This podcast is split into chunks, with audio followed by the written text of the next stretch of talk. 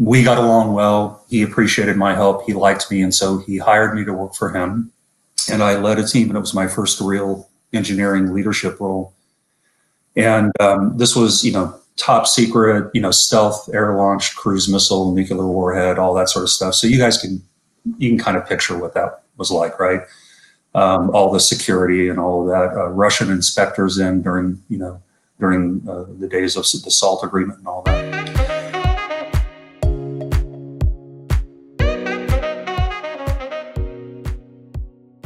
So, welcome to the podcast. And today, our guest is Dave Moore, CTO at Sabre Corporation. Hello, Dave.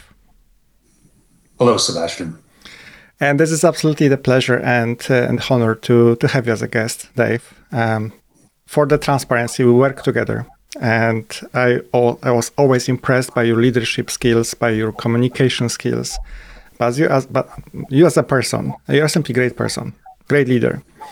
So many thanks for joining. And how are you today?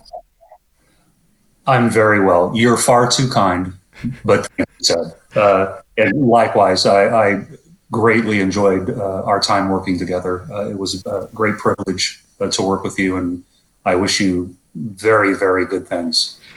Thank you, Dave. And but also, I think is uh, giving me a more um, more chances to ask the right questions because I know you relatively well. I don't want, I don't want to say I know you very well, but we had a time, quality time to talk about you.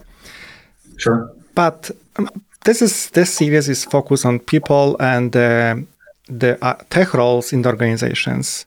And I'm wondering, did you want to become the CTO for the large global company when you started your career? I I wish that I had that foresight, and um, perhaps on some days might wish that I planned things out that carefully. Um, but in truth, no, no, not at all. I uh, I came to this role through a very uh, a very long and uh, and twisting road. Uh, I actually, uh, when I went back uh, to college to university, um, I was a music and art major, uh, and then a psychology major. Wow! And I was working as a teaching assistant in a psychology honors program and stumbled into a computer lab and found my profession quite by accident. From there, my journey has been uh, one of just pursuing things that looked interesting and compelling and opportunities to, to learn, to experience new things. And uh, that's, that's what led me to this role um, in, uh, uh from being a programmer and from working in a variety of different programming languages on a variety of different technology stacks, moving into architecture roles, uh, then discovering uh, that I enjoyed leading teams. Um, there's a sense of accomplishment that you have when you create uh, great software, hopefully great software. And um, I found that that sense of fulfillment is even greater when you're doing it as part of a team. And eventually, I would find that my passion was in um, helping teams find that success. And that led me to move into you know, management and leadership roles. As I like to joke, I moved to the dark side. And um, eventually led me to you know to uh, have the opportunity to work and live uh, outside the U.S. Uh, for work, um, to work in a, a, whole variety of industries, and uh, I have found that in every job and in every role, uh, there's been an opportunity to learn, to grow, uh, to become better. certainly, far far from from perfect but better at uh, at my profession. Yeah, great. I can tell you, and I think Dave, there's one observation I have, and you can confirm or not, but it seems that you are constant, constant learner. You always learn something. You read new things. I remember your links, you know, you sent to us about the remote work, about how mm-hmm. the organization changed. Is it mm-hmm. like the is it right observation? Do you have still this DNA of learning new things? Yeah, uh, uh, certainly. Um, it's a bit of, uh, you know, perhaps uh, I'm easily distracted, uh, perhaps too easily uh, bored. Um, so perhaps that's a, a less than positive way to look at it. But um, I like saying, yes, I'm a, I'm a passionate learner. Um, you know, I think I, I think the key thing for me, at least, has been um, that excitement of of acquiring and if not mastering, you know, moving towards mastering some new skill. Um, it is true in my personal life. And so travel and, and doing um, wildly different things uh, over my life uh, has been, uh, you know, has been something that I've, I've enjoyed. And certainly at work. And so part of this was, you know, in all candor, kind of coming to the profession late um, I had no choice but to to if I wanted to advance and sort of catch up, if you will. Um, I had to acquire new skills, and you know, back when I started my career, you know, that was uh, via books, and I spent every dollar I had and some dollars I didn't have, just uh, buying and uh, just voraciously consuming books and journals um, pursuing opportunities to, again, develop in different languages, to do different kinds of jobs. And um, it, it, it's sort of a, a, hunger. I know many people who I have had the privilege to work with and to know uh, share that hunger. It's that uh, that uh, sense of of satisfaction of, of having learned something new, acquired some new skill, applied that skill to do something uh, something interesting. Um, you know, I think that's uh, that's a key part of who I am. I'll be honest. When you talk uh, or when you asked about being a, a CTO or, or really being a leader uh, in in any way, whether you're a you know an individual contributor, as uh, as they like to say in organizations, or a manager or or a leader of any kind, um, the the more skills that you acquire, the more experiences that you acquire, the more contexts and environments in which you can apply skills to, to new situations, um, it, increases your um, not only sort of your bag of tricks of skills and, and, and credentials and all of that, but it helps you frame problems and frame opportunities in new ways. Um, I, have said in the past that uh, um, the root of genius is, is synthesis. It's it's really the ability to look at something in a different way by bringing together disciplines or or expertise or knowledge from different arenas to help you frame the problem or think about the problem in a unique way.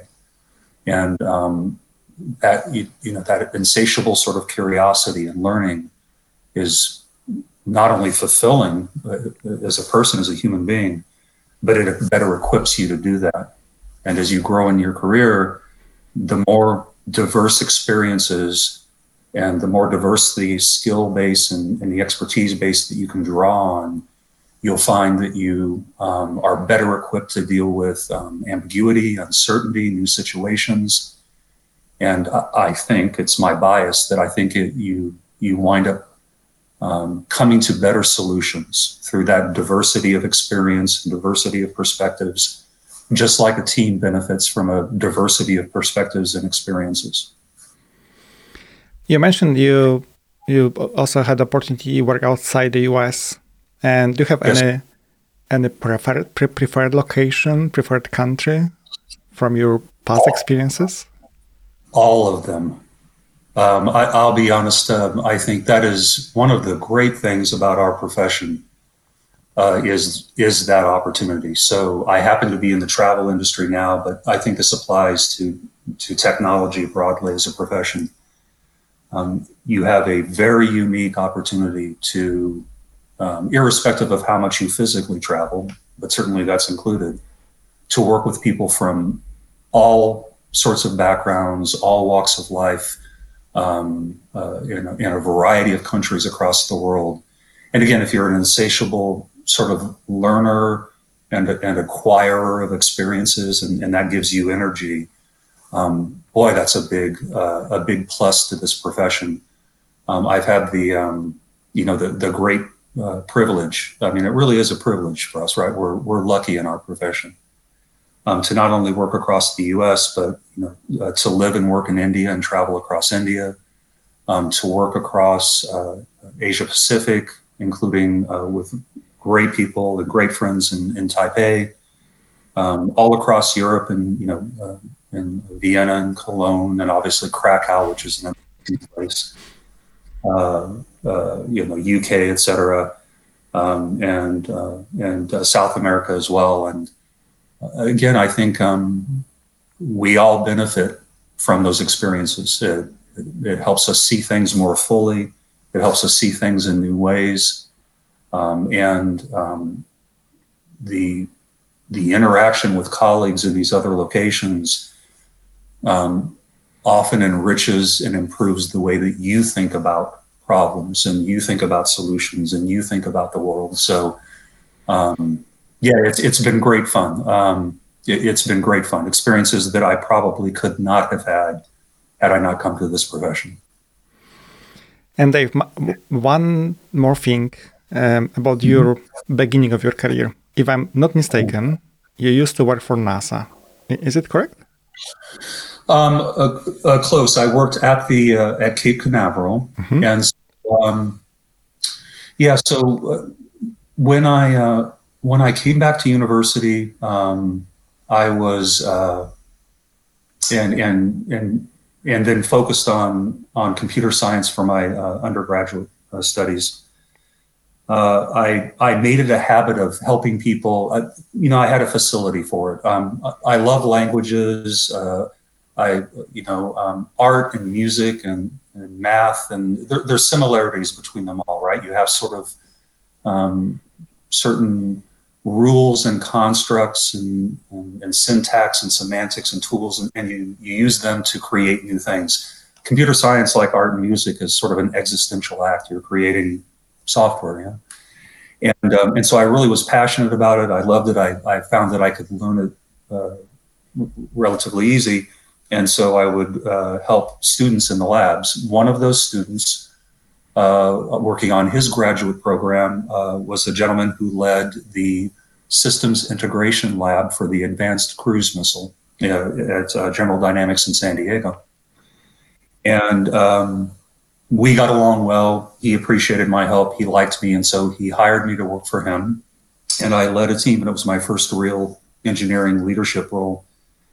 And um, this was, you know, top secret, you know, stealth air launched cruise missile, nuclear warhead, all that sort of stuff. So you guys can you can kind of picture what that was like, right? Um, all the security and all of that. Uh, Russian inspectors in during you know during uh, the days of the SALT agreement and all that. Anyway, uh, during that, um, uh, this manager Joseph Alea, uh, who I remember as a as a seminal figure in my uh, growth as a professional and especially as a leader, um, asked me to go out and work out at the Cape. And um, uh, General Dynamics Space Systems had a, a launch complex out there. Um, they refer to them as SLICs or SLC, Space Launch Complex. And this was SLC or SLIC 36. That is now the home of Blue Origin, the Jeff Bezos mm-hmm. uh, ever. And uh, for the advanced cruise missile, what we were doing was hardware in the loop simulation. And that means a missile sitting in the lab and it's being shaken about as it's flying its mission. We were downloading telemetry and displaying it on networked PCs um, so that you could play discrete parts of a simulation. You could watch it fly its mission. Very, very cool and fun stuff. They had a similar telemetry acquisition uh, system that they were building uh, on SLIC 36 out at the Cape uh, to acquire telemetry off the gantry uh, and to bring it down into one of those concrete bu- bunkhouses to display it. And the leader out there, Chris Christensen, who later became launch director out at the Cape, had a couple young engineers, and I went out and worked with them.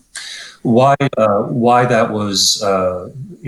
Uh, I'm sure you brought that up because it's something that I've mentioned that I I thought was a particularly um, great work experience. Was I grew up uh, following and being fascinated by uh, the U.S. space program, and so the opportunity to, to be there and working was certainly one of the highlights of my career. Uh, to be able to drive around and stand on the launch pads uh, where all those missions, you know, from Mercury to Gemini to Apollo left, um, was was certainly something that I a memory that I relish. So yeah, it was great fun, really really good fun. And I'll tell you um, a, a, couple interesting bits there. The uh, there was an engineer there, um, a senior engineer named Robert, and uh, so understand uh, that uh, for the advanced cruise missile, you know, many of the the top engineers, uh, these were these were guys who used slide rules. Uh, they were amongst the smartest, just just sharpest engineers I've ever met in my life, and doing amazing work uh, in software and hardware under unbelievable constraints, and coming up with ingenious ingenious solutions. Um, so smarter than I'll ever hope to be.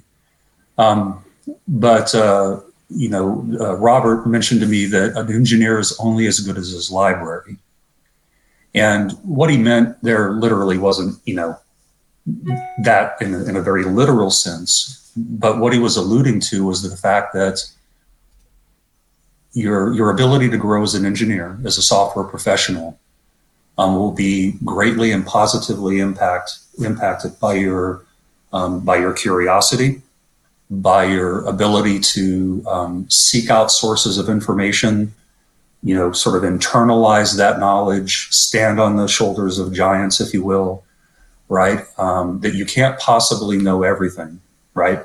Technology advances too quickly, the space is too broad, so you have to be able to to find that information internalize it, synthesize it into your understanding, be able to refer to it. That led me to lead, uh, eventually take him quite literally and build a very, very large library of, of uh, texts, which I actually donated uh, before coming to, the, to this position to sort of spread the wealth. I think, um, again, being curious, seeking out information, seeking out differing perspectives um, is, is a key to, to growing as a professional and certainly as a leader probably more than you intended to, to ask, but there you go. Epic, but I think it's also the the beauty of the podcasts, and always is like very positive surprise to me because we worked together for like two and a half year, and I we never yeah. had such conversation. We we had some, yes. Yeah, but yeah, during the podcast, you can really, uh, I think, understand uh, people much better. Thank you very much for sharing, Dave. Sure, sure. And maybe as a next question, I think it was hmm. probably many of them, but uh, do you maybe remember what was the, your the most significant aha moment in your career? Um, I, have had a bunch. Um, uh, you know, there are there are uh, uh, sort of career situations, um, circumstances. Interestingly, often in the context of what at the moment you would perceive as um, uh, as uh, as a as a challenge or a setback, right? Um, a, a, difficult situation, right? Adversity. Um, there are those situations where these lessons get sort of compressed, and, and it really is. You said it right. It's sort of an aha. Maybe something that you might have sort of known in a superficial or passing manner but that really sort of become real for you. And um, and sometimes what's interesting is you'll learn the lesson at the time, but the impact and the importance of the lesson only becomes evident over the years. One of those uh, was with uh, Joe Valea and uh, my first management job, and uh, it has shaped very much who I am uh, as a as a professional and as a leader. I was leading my, as I noted, my first real team, right? Like of real engineers um, and um, very, very, very smart engineers. Uh, Kai Trong, Gene Payne, uh, et al., very sharp people. This was 1989. And uh, when I got my first review as a manager, uh, as I noted, you know, uh, programming came easy. And um, probably too much so. I was very, let's say, confident in my abilities, um, and thought I was, you know, pretty darn smart. And uh, when I got my first review, I, I expected that Joe would tell me how smart I was. Um, instead, he castigated me uh, and and said I was failing as a leader. And uh, what he said uh, in so many words was was this, and I've built on this as sort of a, a core leadership principle over my career. He basically said you have um, you have a team of very smart people, very gifted people, and you are suffocating them your confidence and assurance that you know best and that you need to make all the decisions is is keeping them from from demonstrating their capabilities and their potential. Uh, it's creating disharmony in the team. Um, and it's going to in, in the end make you not successful. And the way when i when i speak with teams or with anybody that I sort of crystallize this this big aha in terms of leadership is is simply this. In many ways, it's a remarkably easy job because all you simply need to do is find great people, give them give them a mission, a purpose, ensure that they have what they need to pursue that when they succeed, make sure that their successes are visible to everybody. Stand in the way if uh, there are incoming, you know, arrows, uh, you know, or, or heat or, or or anything else that might, you know, harm them. But otherwise, get out of the way. Let them be good at what they're what they're they're good at. Let them realize their potential. They together will will be more, deliver more, more ably and of better quality than you will on your own.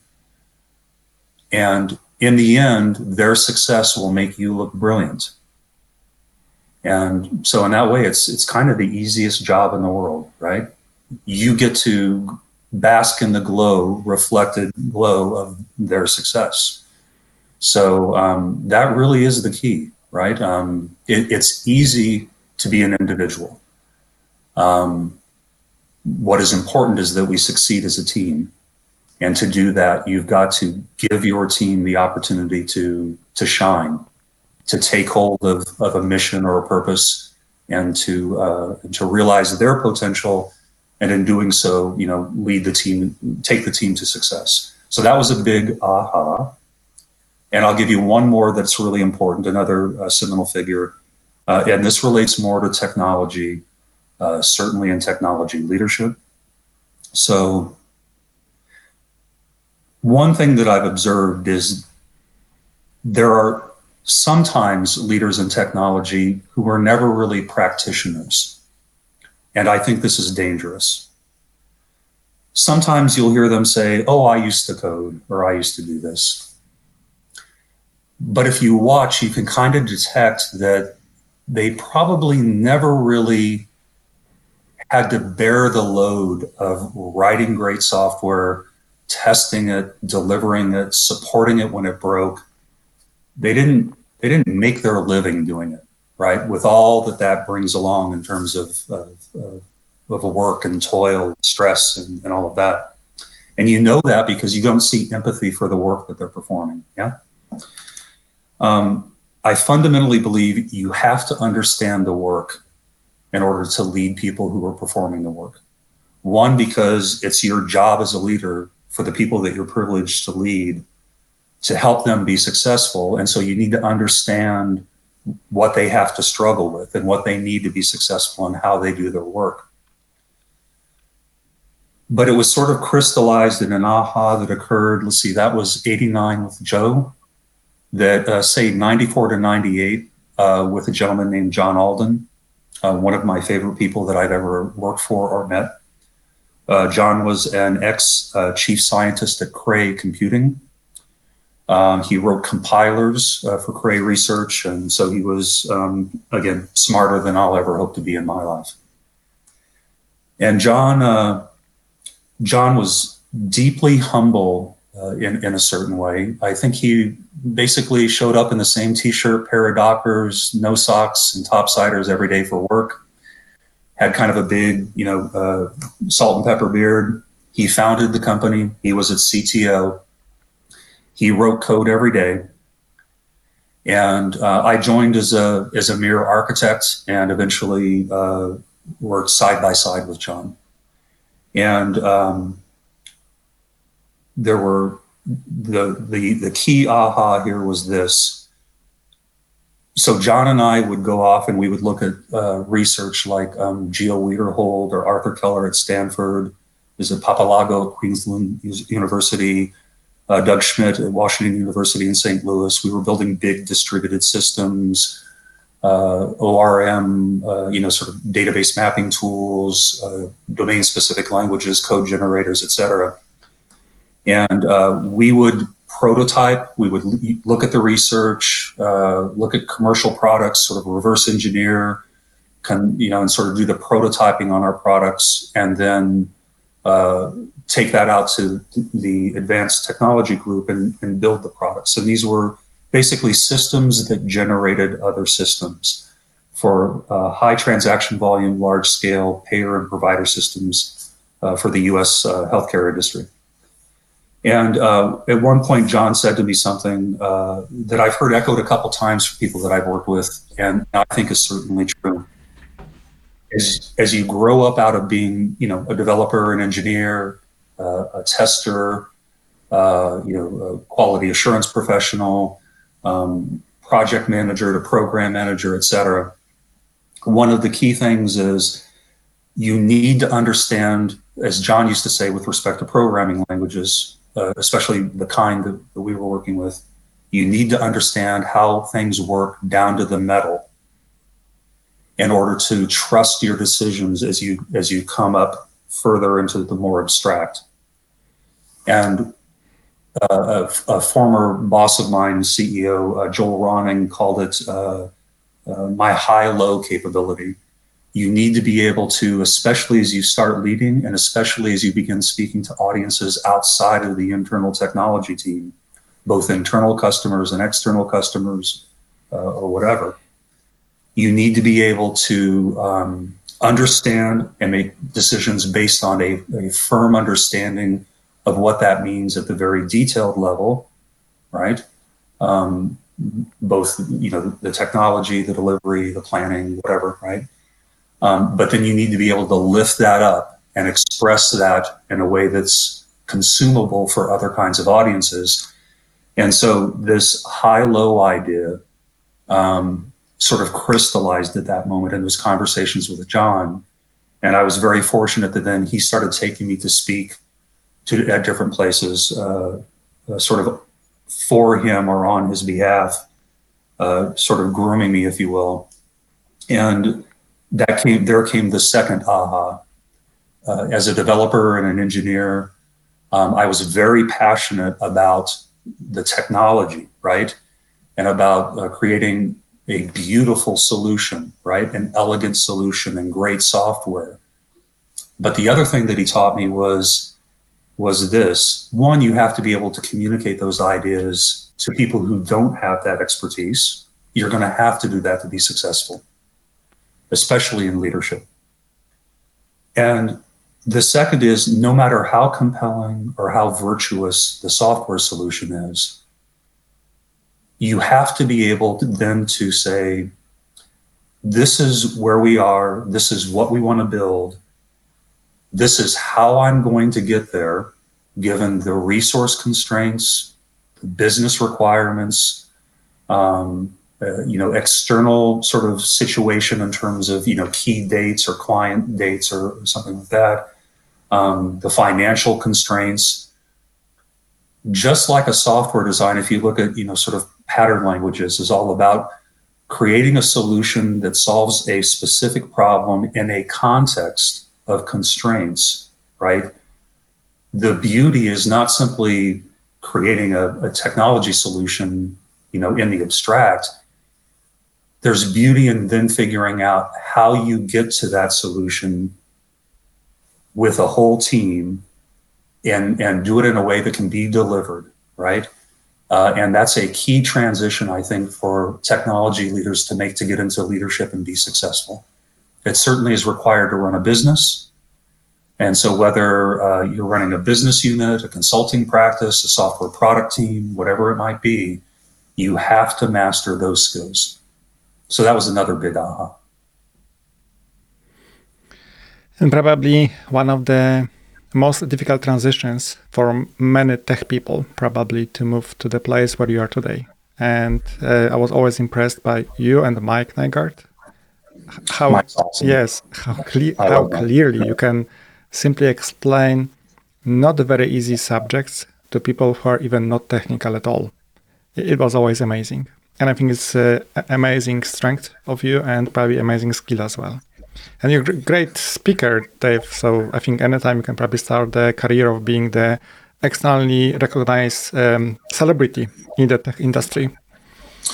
Um, I, I, I could certainly talk and, and probably um, I could market that as a cure for insomnia.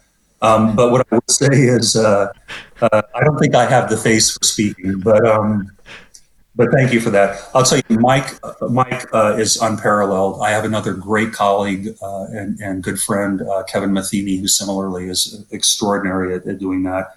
I'm always amazed by that. Right, that ability to to build a narrative and to tell a story, and no matter no matter where you are in our industry, as, as an engineer, an architect, an enterprise architect, um, you know, if you're in consulting, certainly, um, you're going to be whether you're you're spinning up a brand new pre-IPO company, um, whether you're making a pitch to an executive team at a, at a larger, you know, Fortune 500 company, um, whether you're making a pitch to a client about why they should engage with your company and buy your services or buy your product you're you're going to have to learn to tell those stories and tell them in a way that people can understand. It's a really, really critical skill. Absolutely agree. I think it's um, it's important everywhere. It is absolutely. Yeah. It's important everywhere. You're right, and on, on some level, you have to simply master those skills. I Absolutely agree with you, Dave. Spot on and it, it, can be hard, right? I mean, especially um, I think rather famously and probably a little too stereotypically and unfairly, um, but perhaps not in my case I, uh, at all. I think that um, um many of us who come to this profession, uh, and you see this in in the more what are classically you know sort of regarded as as creative uh, professions uh, as well. So you know again like art, music, writing etc. Um, there's a reputation, perhaps not fully deserved, but in my case, you know, abs- absolutely correct, um, that, that we are introverts, and I very much am.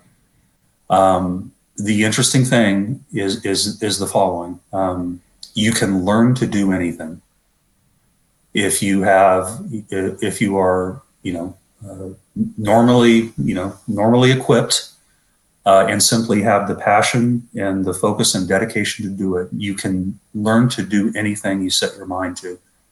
And it's literally fear that holds most people back uh, fear and a lack of familiarity. And so the best thing you can do is try.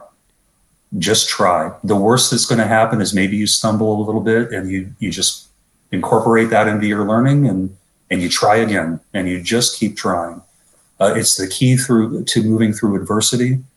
Um, a, a, good colleague, I think this might have been Mike uh, as well, uh, referred to or quipped that um, you know a, a, setback or a failure is just an unplanned educational uh, opportunity, right? It's that's all it is. You just learn for it. Life life goes on. You learn. Your best experiences are going to come from adversity, and so if you're concerned or uncomfortable speaking, um, that's especially pursue those opportunities within your organization, within your team, outside. Uh, it's you can learn to do anything. You can literally. This is just a skill, just like a programming language. Um, it's just a skill that you acquire uh, that you become proficient at by practicing. If I can do it, my God, anybody can do it. And you are very good um, as a speaker. I can tell you, uh, from my perspective, epic. Thank you. But moving forward, if that's Yes. okay with you. So, Of course. for people who like to become a CTO, like you, Mm. What you what you would, would you recommend for them to start to maybe consider or maybe focus at the moment uh, when they start their career and maybe they're in the middle of the career as well, but they want to maybe be in such role. Uh, my perspective, uh, for, uh, for what it's worth, um, your your experiences may vary, um, but at least from my perspective, uh, here here's what I uh, I think is important. Uh, going back to one of your earlier questions, you have to be grounded in the fundamentals. You, you have to understand the work and how the work is done and the people who do the work for the uh, you know for the for the kind of work that you aspire to lead right so if you're a cto or you know a head of engineering or whatever the you know the, the title might be you fundamentally have to have a good grounding in the work period um, that means applied experience you have to do that because you need to understand the people and the work they're doing in order to effectively um, uh, communicate with them. You have to empathize with them in order to represent their work. To again, to understand the struggles and the challenges that they're having to deal with. Um, and in the end, you know, as a leader, your primary calling is the success of those teams and acting as an advocate for the people that you're privileged to lead and helping them advance in their career. And you can't do that if you don't understand the work. So first and foremost, you need to get grounded in the work. You need to uh, develop software. You need to uh, have experience um, developing, testing, deploying, and supporting software.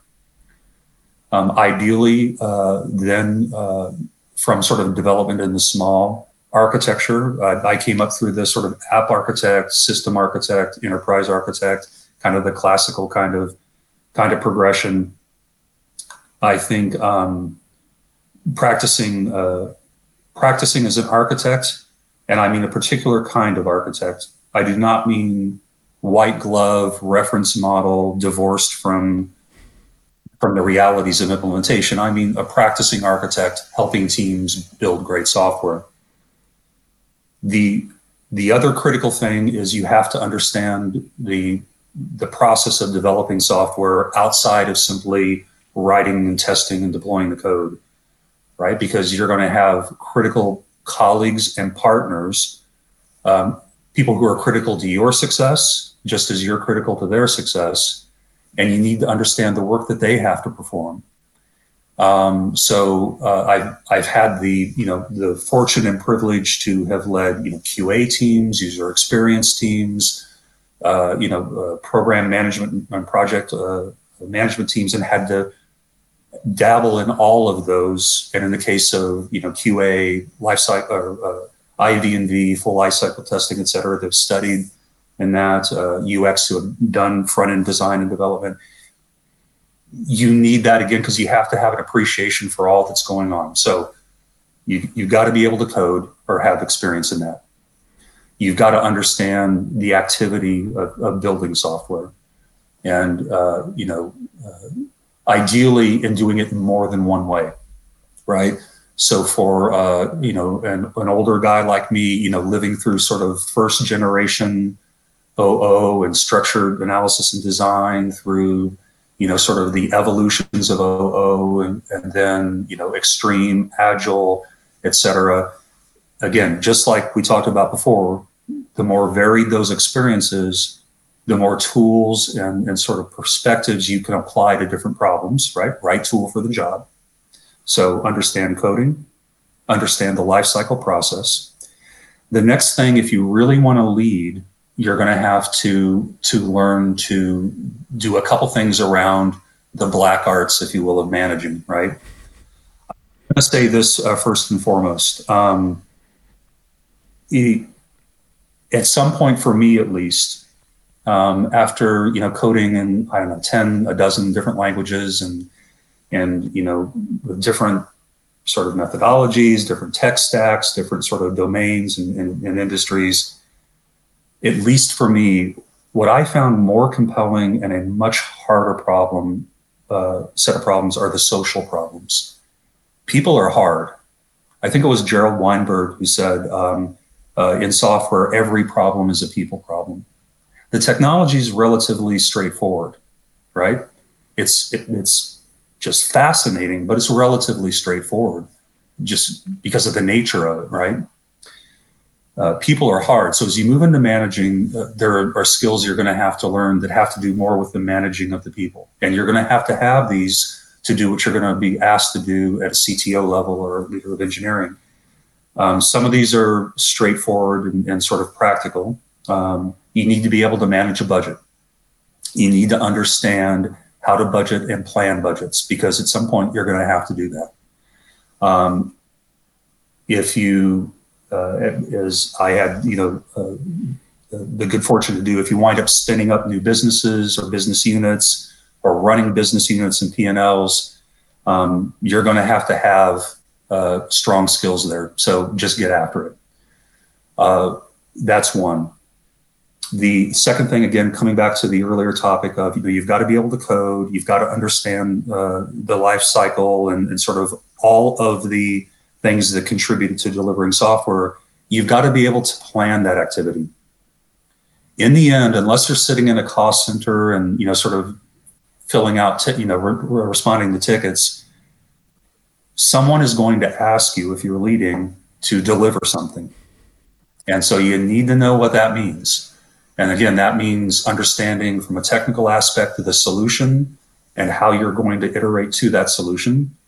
It means the planning of the teams and the budgets that you're going to need to do, to perform that work. It means defining that plan, the steps you're going to take, the phases, the sprints, the epics, whatever it might be that you're going to that you're going to going to perform in order to deliver the thing that you have to deliver. Because in the end, if it's consulting, if it's software product development, if it's internal uh, development, you know, for you know a company like you know Best Buy or Home Depot or Digital River or or, or Sabre, you got to be able to deliver. And then the last bit is you've got to be able to uh, to lead uh, people. And you know, probably you'll start with smaller span of control, and you need to be able to begin to build that and to manage other kinds of people other than simply engineers. Yeah. And that means you're going to have to learn to, um, you know, um, learn to understand from my perspective, since in the end, it, it's all about the people that you work with and the people that you lead. You've got to be able to, you know, understand from them what their goals are, what their aspirations are, see where they're struggling and where you can lean in and help right? So you, you know i think a variable management style is critical right? Uh, like i said your default position is i'm going to give you this opportunity you know this here, here's a thing to go do. Here's what you need. Go at it right? Have fun but you're going to run into situations where somebody's visibly kind of struggling so you got to develop a, a sense of when to lean in and help them and then when they're in good in a good place, then they'll lean back and, and just let them go, right? Um, you're going to need to, to learn to put, and this is a, a non-negotiable for me with respect to my leaders, to put your needs and your aspirations second to theirs. Again, coming back to the theme we talked about early. If they're successful, it'll come to you, man. So just relax. Make sure they're successful first. So you need to, you know, you need to be able to, to code. You need to understand all the activities that go into doing that. You need to be able to plan, to budget, and to manage people. And the people bit is the hardest bit, right? So you need to do that. Layering on from there, uh, communication again is important. You need to be able to speak to audiences who may not have the background that you did uh, or that you do, and um, and and convey things in a way that they can understand you need to be able to express the the benefit of the things that you're delivering or producing in a way that resonates with them, right? Business value. Um, CIOs and CTOs are increasingly sitting at the table with the executive team, and they're expected to step up as more than technical leaders. They're expected to, to step up as organizational leaders and as business leaders. So you just got to be ready that that's going to be part of the expectation. And that'll come way before CTO. That'll come, you know, pretty quickly as you start moving into management. The other thing I would say is, especially in, in today's environment, you've got to be comfortable working with teams who aren't sitting with you physically. Um, that is relevant, especially in the last two years with respect to hybrid and remote work, um, which is even coming to old guard companies now. It was more common in the tech industry, but it's now, you know, is prevalent. But especially, you're going to be working with people who, if you're in the US, aren't in the US. And so the ability to build those relationships, again, to understand the context and where they're coming from, how they view their career, how they need to work, um, that's going to be critical. So building those experiences. And if you wanted to put some sort of layers of icing on top of that that layered cake, right, building up, um, try to work in a variety of industries and in companies of different sizes. Um, you'll learn different things at pre-IPO startups than you will in the Fortune 50, but there are important lessons in both, and each can inform the other. And so, you know, let's be honest, there are a lot of Fortune 1000, 550, whatever companies where they could use a little bit of that entrepreneurial sort of make decisions, fail early, try, iterate madly, you know, et cetera, et cetera, et cetera. And there are smaller, uh, smaller organizations that can learn from some of the um, uh, the more robust sort of planning and financial management and organizational management uh, practices that you see at bigger companies. So no one has a has a lock on on perfection, and so try to acquire as many of those as you experiences as you can, and sort of build up and build out, uh, and as much varied experience as you can. And at least for me, that has served me well. That was a long answer. I hope that was okay. It was absolutely epic, and uh, I was expecting that your job role is not easy but I wasn't expecting that complexity to be honest with you. Uh, so it is quite impressive that you're managing this area so well, Dave. Really. Um, yeah, I'll tell you one of the key things. Again, this comes back to, you know, what's funny is when you say things like um, when you use phrases. I had a, a, CEO say it in a in a very sort of cynical and um, and sarcastic response, response to me. He said, Yeah, yeah, Dave, I get it. You're the whole servant leader stuff. I get it. Yeah, whatever. Um, the key thing there is this is if you view that as, again, you know, you're there to make your team successful, to give the people that you're privileged to lead opportunity, et cetera.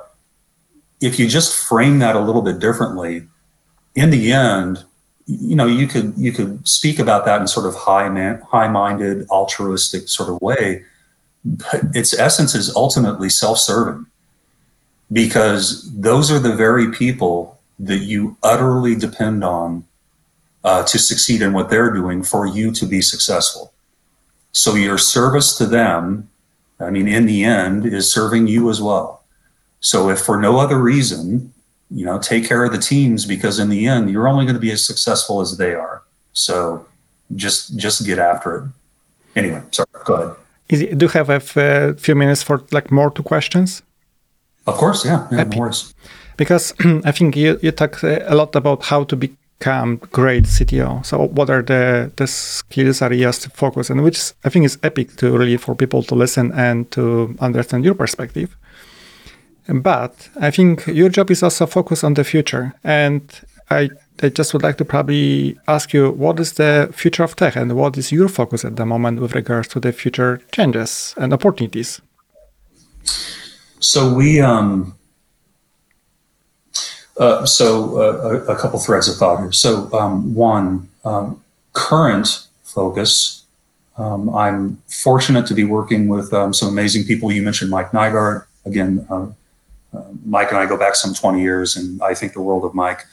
Um, and so, um, you know, certainly uh, amongst the people uh, that I view myself as being fortunate to work with right now in the current role. Um, but I'm fortunate to have a really amazing group of people that I work with um, who truly are, are, they're the ones, you know, let's be honest, they're doing the hard and smart thinking and all the heavy lifting, and I'm just hand waving. Um, I mean, let, us be honest, right? I'm representing the work, the hard work, uh, and uh, intellect and talent of other people. Um, our focus right now is is uh, a not insignificant uh, task. as you are uh, familiar with. And um, we are uh, taking an organization who, in the very recent past, was largely on a set of technologies um, that were uh, quite dated, right? Um, which means it becomes more and more difficult to find the talent that you need. Uh, these systems are uh, extraordinarily complex. Um, they operate under uh, high re- high requirements in terms of reliability, um, stability, uh, et cetera.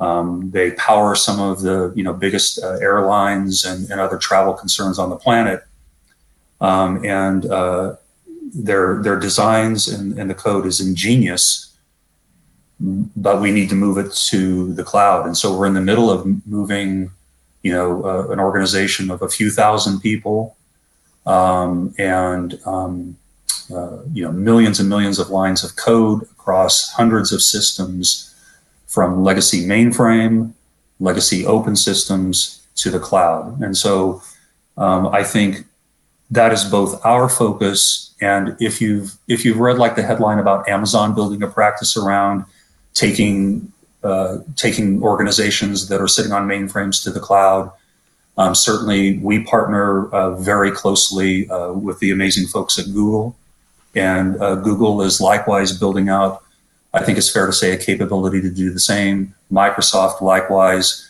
there are cool startups uh, and smaller companies that are doing this.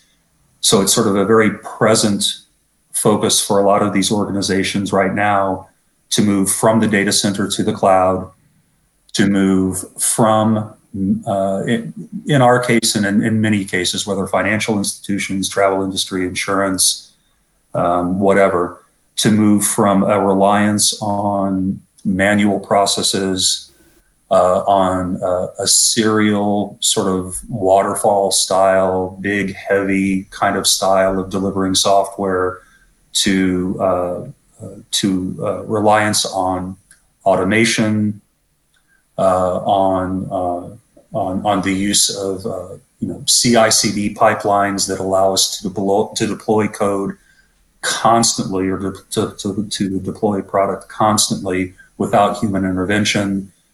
Um, moving to again the idea of small autonomous teams uh, sitting globally around the world uh, that can operate uh, and move with great velocity versus sort of big organizations moving in lockstep. Um, so certainly that's a focus for me and for us right now, and I think for a lot of organizations, right?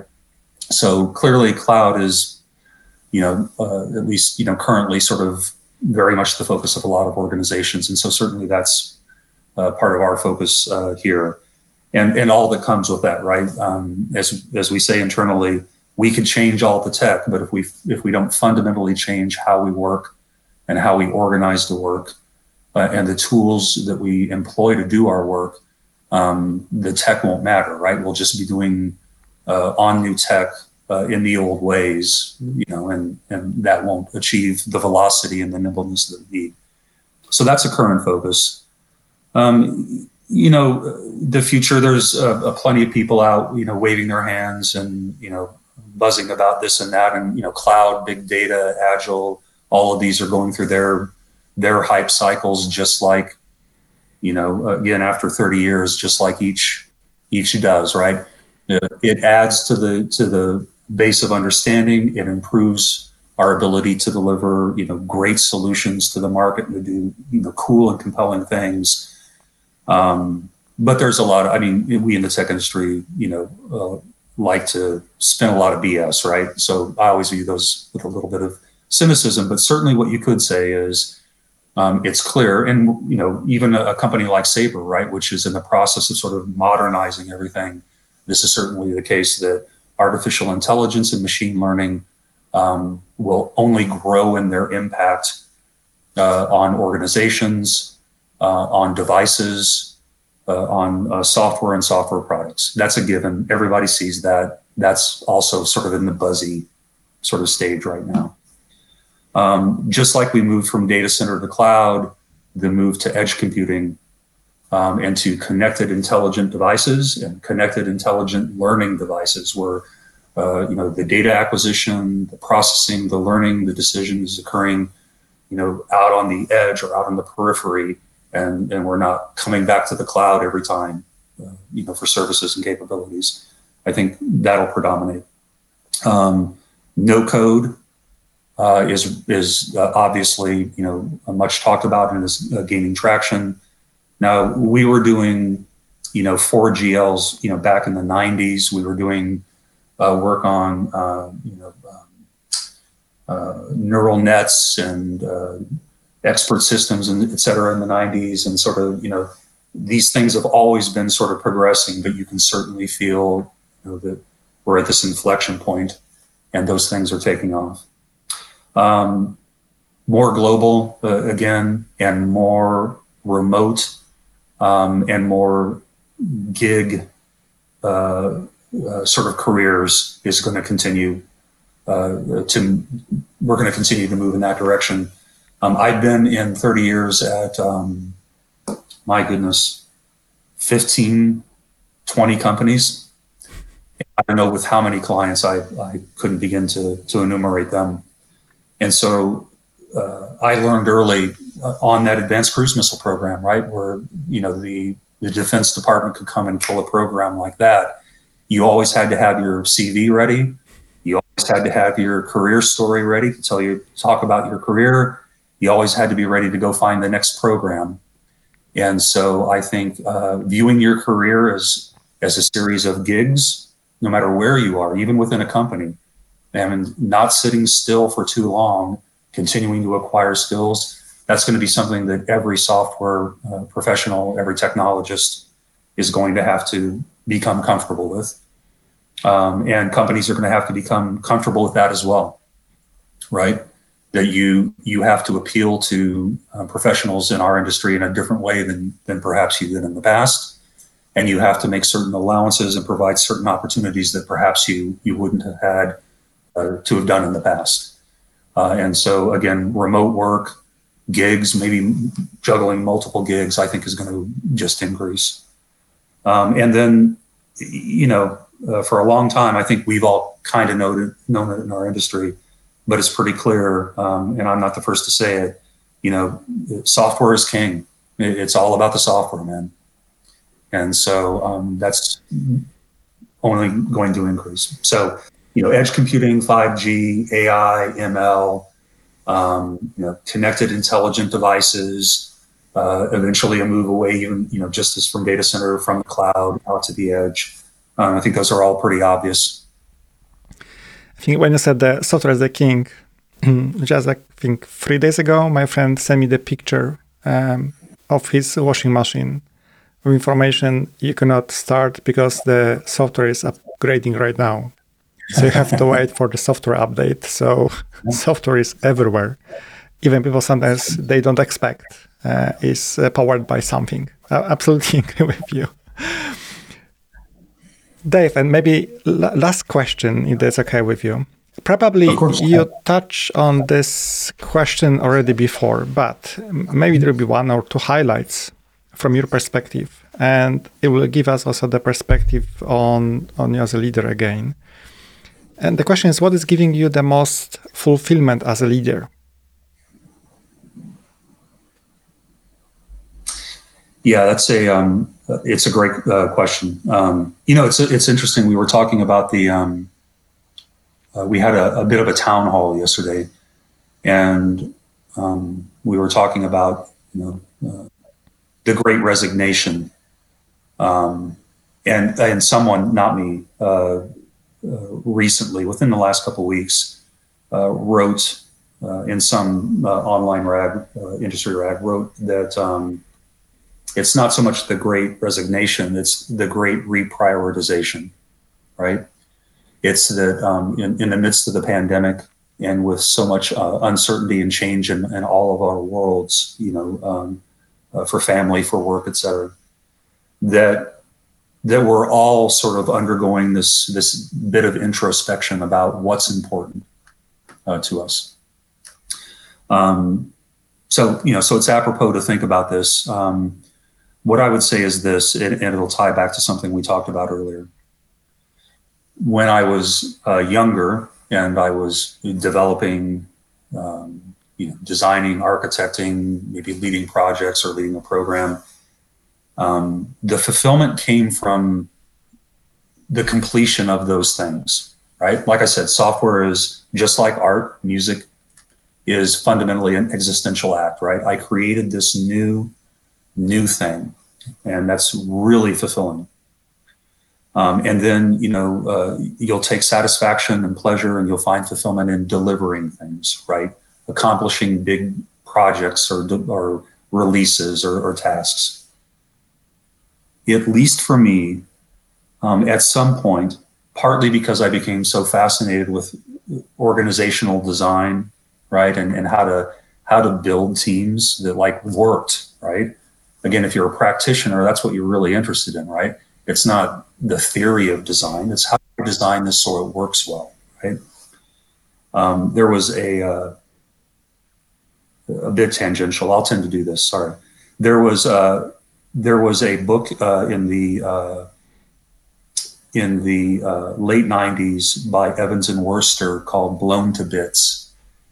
And um, the theme of that book was around what they called uh, deconstruction and reconstruction of value networks. It was similar to what uh, Tapscott was describing at the time as aggregation and disaggregations of value networks. But in that book, they had a little call out. Somewhere in the book, there was like a half page that said object oriented design of organizations. And boy, that got me interested. And I found that very much, if you think about teams as sort of well encapsulated sort of entities with a set of responsibilities and data, and you want to get a group of teams to act in concert to achieve the goals of the system or the organization, uh, you can you can apply a, a lot of those uh, lessons. I, have always thought that's interesting. The good software design, good organizational design, good process design um, have uh, have similarities. And so I got really interested in that, and I got really interested in teams, and um, and I was lucky again to have people like Joseph Ilaya, John Alden, um, other leaders who were who were important in my career, and I saw what they did for me and how they improved my understanding of the world and my profession. And at some point, it became more important to me to do that for other people than than the work than the delivery itself the joy comes yeah you know it's it's great and we celebrate and it's fun and um, and uh, and interesting and challenging and accomplishments to to deliver something like a transformation or a program or a project or a release. But at least for me uh, in leadership roles the thing that is that endures the thing that i remember most from my personal experience and I remember most about my work experiences, especially over the last couple decades, are not those those accomplishments. It's it's the opportunities to have positively impacted someone's career, to have helped them realize their potential, and to have helped an individual or a team of individuals um, to have find to have found success and and then to watch that success be celebrated and watch them advance. In the end, the projects and the deliveries and the releases will fade from memory, but those things will endure and those things will persist and have positive impact that will outlast the systems and the software that you've created. And for me, that's more fulfilling, that's more meaningful and impactful than any of the, the, the technical work. Dave, thank you very much for your time, and it was really a pleasure, great pleasure to listen to you uh, in this in this podcast. Probably will continue for hours. Probably you have so many stories. I just noticed also how you put your name joining the the the stream before uh, Dangerous Dave, and it's also showing your great sense of humor, which I always always enjoying. To be honest with you, you have this great balance between being serious and to the point, and also having the time for jokes and have good time with, the, with your team. Many, many thanks. It was really great, great pleasure. Likewise, Sebastian. My pleasure. Thank you. It's great to see you again. Thank you so much. Stay safe and uh, hopefully see you in the future as well. Likewise.